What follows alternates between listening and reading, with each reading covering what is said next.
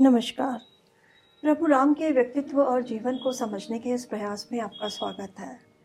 यह वार्तालाप श्रृंखला राम को जानने, समझने और मन में बसाने के लिए है। इसमें मैं योगिता पंत, अपने मार्गदर्शक एवं गुरु अनिल चावला जी के सम्मुख को जिज्ञासाएँ प्रकट करती हूँ और वे समाधान करते हैं। आइए इस वार्तालाप का आनंद लें। बहुत बहुत स्वागत है आपका। नमस्कार। अनिल जी पिछली बार आपने बताया था कि भरत बहुत आक्रोशित हो गए थे।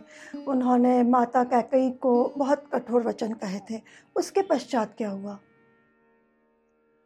कि भरत बहुत दुख में थे रो रहे थे बहुत गुस्सा आ रहा था उन्हें हम्म, और बहुत थकान थी।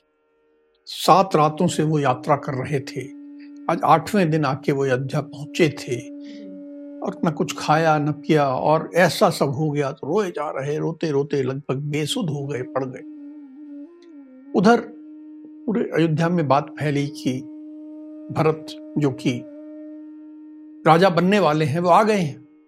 तो तुरंत सारे मंत्री वहाँ एकत्र हो गए और इंतज़ार करने लगे कि ये सुध में आए तो बात करें। और भरत को जब होश आया उन्होंने देखा सब मंत्री आए हुए हैं।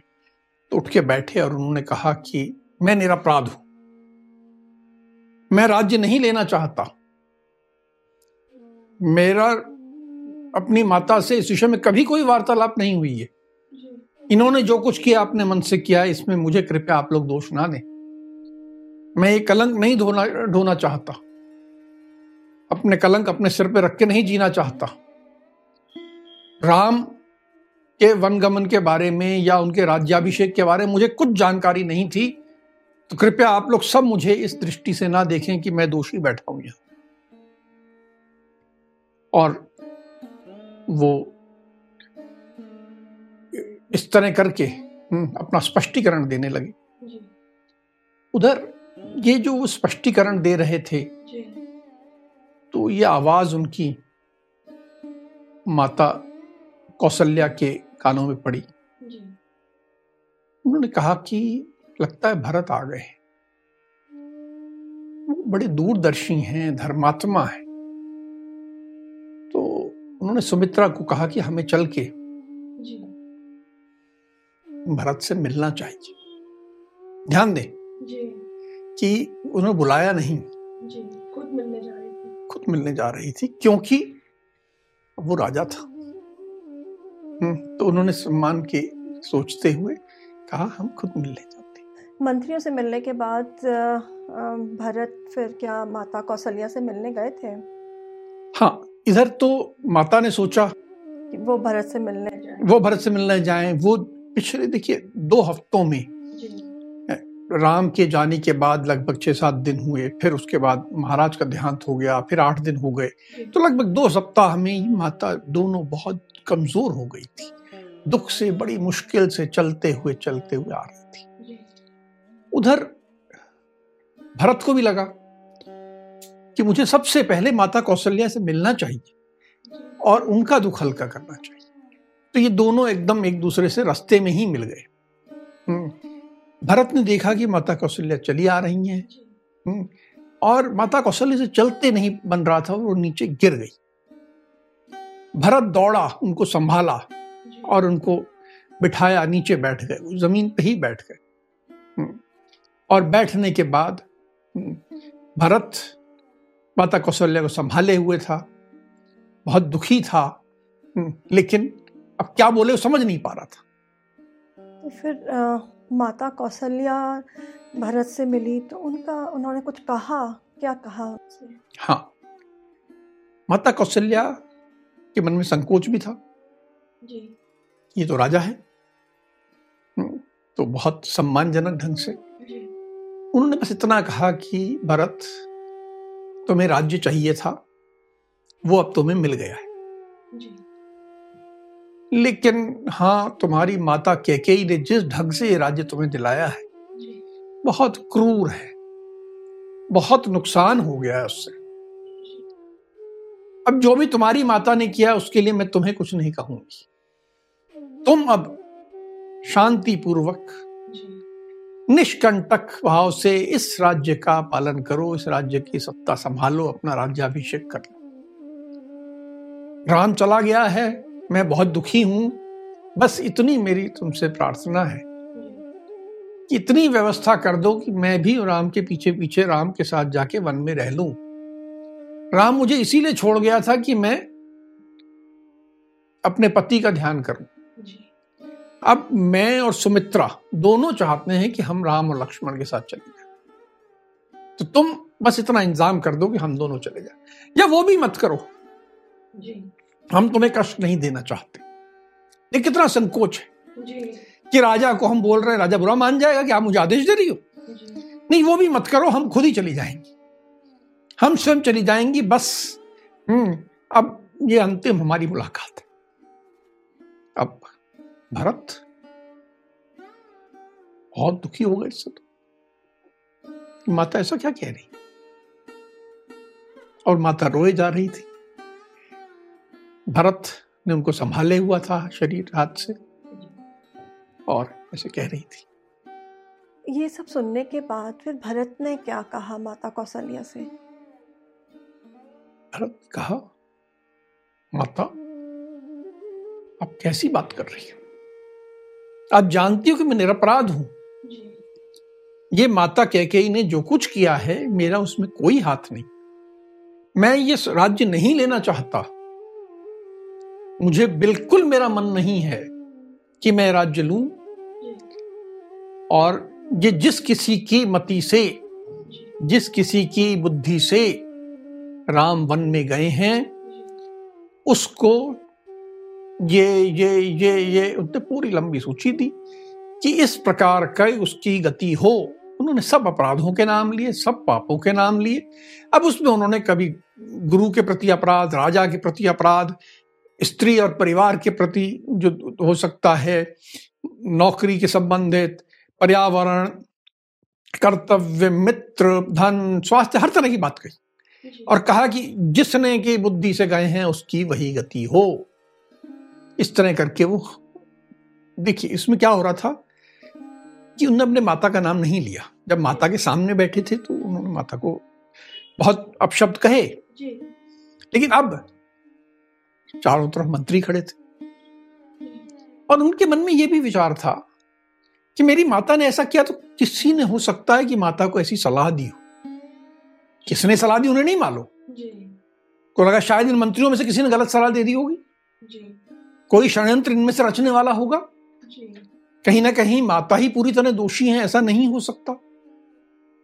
तो उन्होंने अब डायरेक्ट माँ का नाम नहीं लिया सीधे रूप से नहीं लिया लेकिन कहा जिस किसी को हो तो ऐसा ऐसा ऐसा ऐसा उसकी गति हो वही गति हो जो फला अपराध करने वाले की होती है। और उन्होंने हर तरह के अपराधों का इसमें ज़िक्र किया। ये आपने बताया कि जैसे गुरु के प्रति अपराध या परिवार के प्रति अपराध तो हम वो एक एक करके आपसे सुनना चाहते हैं। तो सबसे पहले आप बताइए कि गुरु के प्रति जो उन्होंने बताया अपराध के बारे में उसके बारे में केवल अपराध नहीं है। कहीं ना कहीं दुर्दशा है बुरी गति है। उन्होंने कहा जिसकी मति से जिसकी बुद्धि से राम वन में गए हैं उसकी वही उसको हम्म, गुरु का दिया हुआ जो कोई उपदेश है वो भूल जाए। वह गुरु का मार्ग अनुसरण करने वाला ना हो जो गुरुओं ने मार्ग बताया उसका अनुसरण करने वाला ना हो। उसकी वह वो गति हो जो कि गुरु का मार्ग का अनुसरण कर, ना करने वाले की होती है। उसकी मानसिकता ऐसी हो जाए कि वो गुरु की निंदा करने लग जाए। सतमार्ग से भटक जाए। गुरु की निंदा करने लगे, गुरु में बुराइयाँ देखने लगे। वह आदमी, एक शब्द उन्होंने कहा, गुरु पत्नी गामी की जो गति होती है, वो उसकी हो जाए। अभी गुरु पत्नी गामी बड़ा एक महत्वपूर्ण शब्द है। कि साधारणतः यहाँ पर पुरुष के बारे में है कि वो आश्रम में जाता है, गुरु है, उसकी पत्नी है। गुरु की पत्नी माता के रूप में। यदि वह गुरु की पत्नी को, यानी अपनी माता को, कामुक दृष्टि से देखता है आज के संदर्भ में ये भी कह सकते हैं कोई स्त्री और विद्यार्थी है और पुरुष शिक्षक को या पुरुष शिक्षिका के पति को किसी भी इसमें अगर काम गलत दृष्टि से देखती है या देखता है तो उनकी जो गति होती है वही उस व्यक्ति की हो जिसने की मति से राम वन में गए हैं। तो गुरु से संबंधित इस तरह उन्होंने बातें कही। ये देखिए ये सारी जो अपराध दुर्गति कही जा रही है ये उनकी दृष्टि में सबसे बुरा जो व्यक्ति के साथ हो सकता है वो। जी। तो अब आप बताइए कि राजा के साथ राजा के संबंध में उन्होंने कहा कि वह व्यक्ति जिसकी मति से राम वन में गए हैं वह एक ऐसे राजा जो कि अपनी प्रजा का पालन पुत्र की तरह करते हैं वो ऐसे राजा से द्रोह कर बैठे। वह ऐसे राजा का जो बहुत अच्छा है जो अपनी प्रजा का पालन करता है हम्म उसका वध करने पे जो पाप लगता है उसको वैसा पाप लगे। उसकी वो गति प्राप्त हो उसको जो कि उस राजा को होती है जो कि टैक्स तो पूरा ले लेता है। लेकिन प्रजा का पालन नहीं करता। ये देखिए कितना बड़ा अपराध माना गया। आज के संदर्भों में कहें कि आप पद पे बैठ जाते हैं सांसद बन जाते हैं मंत्री बन जाते हैं। हम्म और आप क्या कर रहे हो? अपना घर भर रहे हो। प्रजा का पालन नहीं कर रहे हो। तो आपको सर्वोच्च श्रेणी का पाप लगेगा उन्होंने कहा ये पाप जो है ये दुर्गति उस व्यक्ति की हो जिसकी मति से राम वन में गए। आप, आप परिवार के संबंध में भी बताइए। परिवार जो है हम्म, स्त्री पुरुष संबंधों की बात है। उन्होंने पहली बात कही कि वो व्यक्ति हम्म, उसको जीवन में कभी योग्य पत्नी ना मिले। वो पत्नीहीन रहे और निसंतान मर जाए। यानी पत्नीहीन निसंतान व्यक्ति को जो गति मिलती है वही उसको मिले जो जिसकी मति से राम वन में गए हैं। फिर उन्होंने एक अपराध का उल्लेख किया जो बहुत एक खास है। ऐसा व्यक्ति जिसके घर में पूरा परिवार है बच्चे हैं नौकर है अन्य लोग हैं ऐसा व्यक्ति घर में मिठाई लाए और अकेले खा जाए। नहीं। हाँ बच्चों को भी नहीं थी नौकर को भी नहीं थी कर्मचारी है उसको नहीं थी और अकेले अकेला मिठाई खा जाए। तो वो ऐसे व्यक्ति की जो दुर्गति होती है वही उस व्यक्ति की हो जिसके मती से राम वन में गए। तो यानी अकेले मिठाई खा लेना कितना बड़ा पाप है। यानी इतना बड़ा पाप माना गया कि अकेले अकेले सुख भोगना। केवल मिठाई की बात नहीं है। जीवन में हर सुख परिवार के साथ बांटा जाए वो ठीक है, जो अकेले सुख भोगा जाए वह पाप है। और अकेले सुख भोगने वाला जो है, उसको मिले। परिवार के संबंध में उन्होंने कहा वो व्यक्ति, उसको वो गति प्राप्त हो, जो पर स्त्री गमन करने वाले को होती है। यानी दूसरे की पत्नी पे नज़र रखने वाले पे, दूसरे की पत्नी के साथ संबंध बनाने वाले को जो गति होती है उसको प्राप्त। यह भी एक बहुत बड़ा पाप माना गया। जिस व्यक्ति की मति से, बुद्धि से राम वन में गए हैं, वह सदा मद्यपान में डूबा रहे, स्त्री समागम में डूबा रहे, जुआ खेलता रहे। व्यक्ति को जीवन में दुर्गति प्राप्त होने के लिए ये तीन अगर मिल जाए, उसको शराब पीने की आदत लग जाए, वह सदा स्त्री सुख में या यौन सुख में डूबा रहे और जुआ खेलने लग जाए। तो उसकी बर्बादी निश्चित है। इससे बड़ी बर्बादी हो ही नहीं सकती। उन्होंने कहा उस व्यक्ति को वही हो। आजकल ये सब मॉडर्न कल्चर मान लिया जाता है। लेकिन उन्होंने इसको सबसे बड़े पाप माना। और उस समय माना जाता था। हमारी संस्कृति को समझने के लिए बुराइयों को समझना ज़रूरी है। गलत गलत तो है ये तो सनातन है। देखिए सनातन है। जो करेगा उसको बुरी होगी परिवार बुरा होगा उसके जीवन बुरा होगा इस लोक में अगले लोक में हमेशा बुरा होगा। बोले वो व्यक्ति जिसकी मती से राम वन में गए हैं उसको माता पिता की सेवा करने का सौभाग्य ना मिले। यानी माता पिता की सेवा सौभाग्य है ना कर पाना दुर्भाग्य है उसको ऐसा दुर्भाग्य मिले। और इन्होंने कहा वो व्यक्ति दरिद्र हो और उसके बहुत सारे बच्चे हो जाए। पूरी ज़िंदगी दरिद्रता में बीतेगी फिर तो। मतलब देखिए ये एक ऐसा श्राप है जी। आज फैमिली प्लानिंग की बात हम आज करते हैं, ये कितने हज़ार साल पहले। भरत कह रहे हैं कि इस व्यक्ति को जिसकी मति से राम गए हैं, वो दरिद्र हो और उसके घर में बहुत बच्चे हो जाएँ ताकि वो हमेशा कष्ट में डूबा रहे। कितना बड़ा श्राप है। और हमको ये श्राप समझना इसलिए ज़रूरी तभी हम अच्छे जीवन की तरफ़ बढ़ पाएँगे। उन्होंने नौकरी और कर्मचारी के संबंध में क्या कहा? उन्होंने कहा जिसकी मति से राम वन में गए हैं उसकी मति ऐसी हो जाए कि वो कर्मचारी से काम तो करा ले पर वेतन ना दे।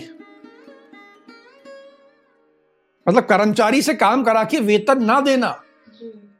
ये एक हज़ार गाय मारने के बराबर है काम। इतना बुरा माना गया बोले उसको वो गति प्राप्त हो। दूसरा उसका बुद्धि ऐसी भ्रष्ट हो कि उसके जो भृत्य कर्मचारी जो उसके प्रति वफादार हैं काम के प्रति वफादार हैं अच्छे हैं वो उनका त्याग कर दे। कई बार मैंने मैं तो कंपनियों में एक सलाहकार के रूप में जाता हूँ। जिस कंपनी की दुर्दशा आनी होती है उसका जो सिरमौर होता है उसको अपने अच्छे लोग बुरे लगने लगते हैं और चापलूस लोग अच्छे लगने लगते हैं। दुर्दशा का प्रारंभ यहीं से होता है। और भरत कहते हैं जिसके मति से राम गए हैं उसकी ऐसी दुर्दशा हो वो अपने अच्छे वृत्तियों का त्याग कर दे ताकि उसकी बाकी दुर्दशा अपने आप हो जाएगी। विनाश काल विनाश काल हो जाएगा उसका तो वो कहते हैं ऐसा हो जाए। बोले जिसकी मति से राम वन में गए हैं वो पापियों का सेवक हो जाए। उसको ऐसी नौकरी मिले जहाँ पापियों का काम करना उसको। अगर आपका बॉस पापी है तो आप क्या होगे? उसी के पद चिन्हों में चलेंगे। तो आपका सर्वनाश अपने आप होगा। तो उन्होंने कहा ये सब हो जिसकी मति से राम वन में गए हैं उसके साथ। पर्यावरण के संदर्भ में क्या हाँ? पर्यावरण के संबंध में बहुत महत्वपूर्ण बात बोले जिसकी मति से राम वन में गए हैं उसको वो पाप लगे जो पानी को गंदा करने वाले को लगता है। सबसे बड़ा अपराध पानी गंदा करना नदी में को किसी तरह से गंदा करना कुएँ को गंदा करना ये बहुत बड़ा अपराध है। ये पाप उसको लगे। उसकी वो गति हो जो कि जानबूझ के आग लगाता है उसकी हो। कई बार लोग हमारे यहाँ से पिकनिक मनाने जंगल जाते हैं। आग जलती छोड़ आते हैं पूरे जंगल में आग लग जाती है। तो होता है जंगलों में आग बहुत बड़ी समस्या है। लोगों को मस्ती सूझ रही होती है तो पिकनिक मना रहे हैं कौन आग ना लगे जंगल में ध्यान नहीं करते। तो यह बहुत बड़ा अपराध है। और भरत ने कहा कि उसकी वही गति हो जो आग लगाने वाले की होती है। उसकी वही गति हो जो कि सोई हुई गाय को लात मारने वाले को होती यानी किसी प्राणी को जो आपको कष्ट नहीं दे रहा है हम्म, जिससे आपको लाभ मिलता है उसको आप बिना किसी कारण के कष्ट दे रहे हो। गाय सो रही है आप उसको लात मार रहे हो। तो उसको जो गति प्राप्त होती है सबसे बुरी गति है। वही गति उसको प्राप्त हो जिसने की राम को वन में भेजने में जिसकी बुद्धि लगी। गति उसको वही प्राप्त हो। जो दूसरों को जहर देने वाले की होती है। अब जहर कई तरीके से दिया जा, दिया जा सकता है। हम्म? देखिए यहाँ एक फ़र्क समझिए। युद्ध में आमने सामने युद्ध करना गला काट देना ये तो एक वीर का काम है। लेकिन चोरी छिपे जहर मिला देना। या जानबूझ के अपने लाभ के लिए आजकल बिजनेसमैन एडल्ट्रेशन करते हैं। मिलावट करते हैं खाने में वो भी तो जहर खिला रहे क्यों खिला रहे हैं जहर? जो लाभ होता है। हल्दी में उन्होंने पीला रंग मिला दिया। लोग मरेंगे धीरे धीरे मरेंगे मुझे तो आज लाभ हो जाएगा। तो ये जो दुर्गति होगी ये सबसे खराब दुर्गति। तो अब देखिए कितना व्यापक उन्होंने बातों की।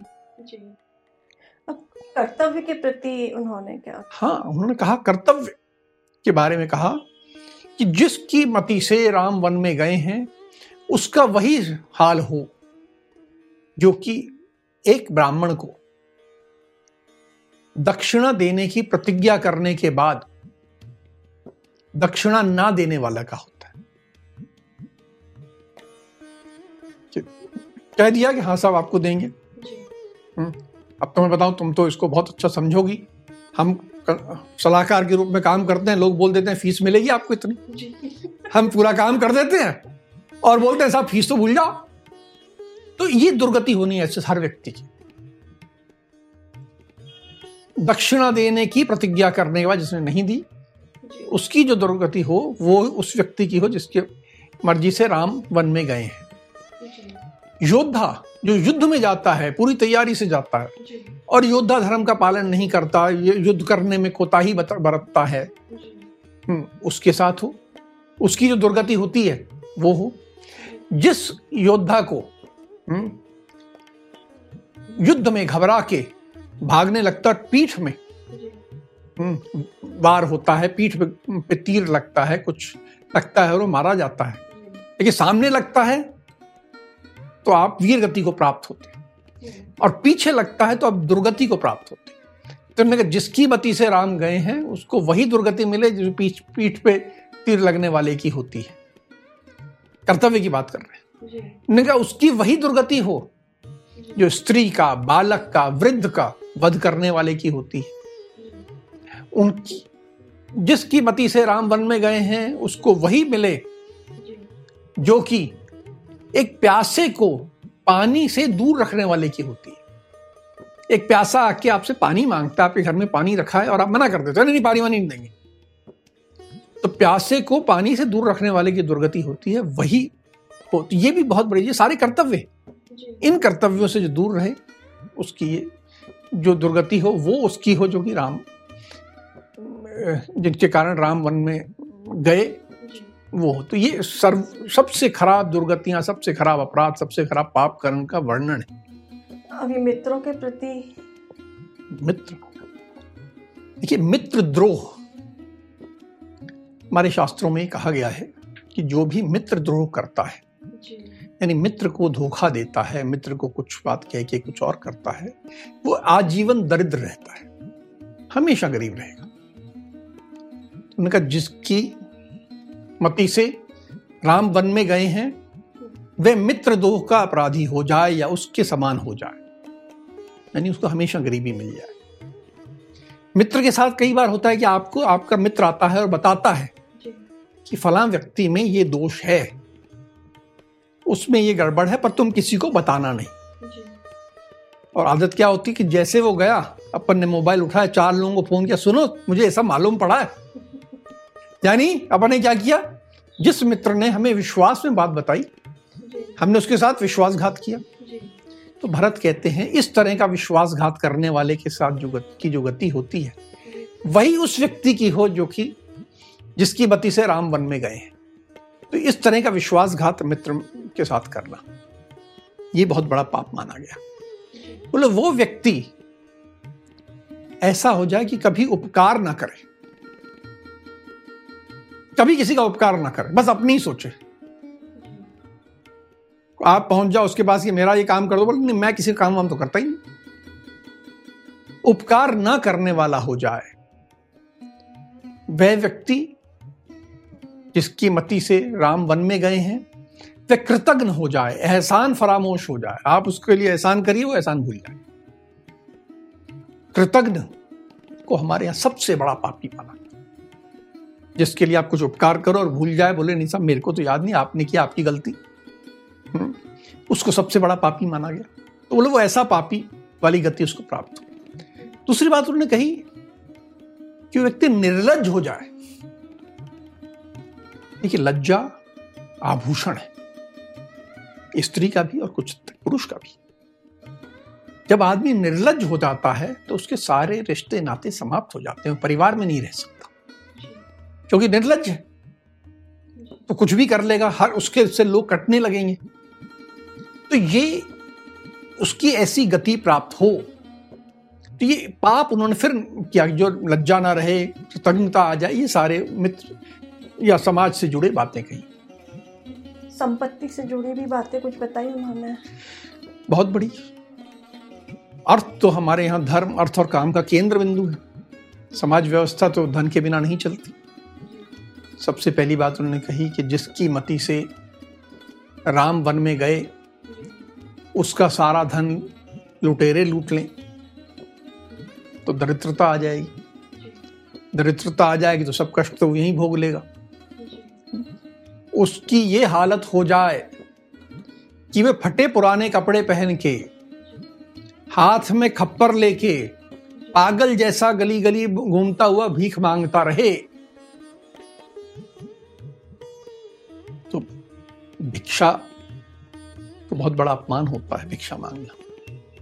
हम्म, भीख मांगना। और ऐसी स्थिति में मलिन कपड़े पहने हुए दयनीय स्थिति बना के तो उनका उसकी ऐसी स्थिति हो जाए जिसने राम जिसकी मति से राम वन में गए हैं। उनका वो व्यक्ति जिसकी मति से राम वन में गए हैं उसके बाद जब भी कोई दीन याचक आए तो उस दीन याचक की सारी आशाएँ निष्फल हो जाए। यानी यह व्यक्ति जो है उसको किसी याचक को कुछ ना दे।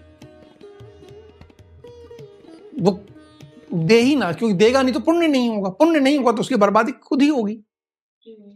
उसका जो दान जब भी वो दे तो उसका दान अपात्र व्यक्तियों को दिया जाए। दान किसे देना चाहिए? सुयोग्य। व्यक्ति को ब्राह्मण को। जो दीन याचक है उस पर दया करके कुछ देना चाहिए। तो ये व्यक्ति ना तो दया करे ना दान दे तो उसकी दुर्गति होगी। फिर उन्होंने कहा कि जो जिसकी मति से राम वन में गए हैं वे सदा छल कपट के बारे में सोचता रहे। छल कपट करता रहेगा तो क्या होगा? विनाश निश्चित है। छल कपट करेगा तो उसको तात्कालिक लाभ मिलेगा लेकिन विनाश होगा दीर्घकालिक दीर्घकाल में विनाश होगा राजा जाके सिपाही उसको दौड़ कभी कोई पुलिस केस जहाँ लग गया कभी कोई पुलिस केस जहाँ लग गया। सब इस तरह का होगा। तो उसकी बुद्धि इसी रास्ते में चली जाए। तो उन्होंने ये देखिए गाली दे रहे हैं पर गाली देते हुए उसमें जो जो पाप होते हैं सबका वर्णन कर रहे हैं। अब एक स्वास्थ्य के लिए भी कुछ देखिए जीवन का मूल आधार शरीर है। आप शरीर होता है तो हो नहीं तो नहीं। और किसी को यदि मुझे एक उसके लिए अशुभ कामना करनी है तो सबसे बड़ी अशुभ कामना यह है कि हे पापी तुझे हर प्रकार का ज्वर लग जाए और तुझे हर प्रकार का रोग लग जाए। जब ज्वर और रोग किसी को परेशान कर दे सब कुछ खत्म हो जाएगा। तो उन्होंने कहा जिसकी मति से राम वन में गए हैं उसे ज्वर और रोग पूरी तरह घेर लें। इस प्रकार करके उन्होंने राम के वन गमन जिसकी भी बुद्धि से गए हों उसको इस प्रकार गालियाँ दी कह लें अपशब्द कहे बदुआएँ दी ये बात।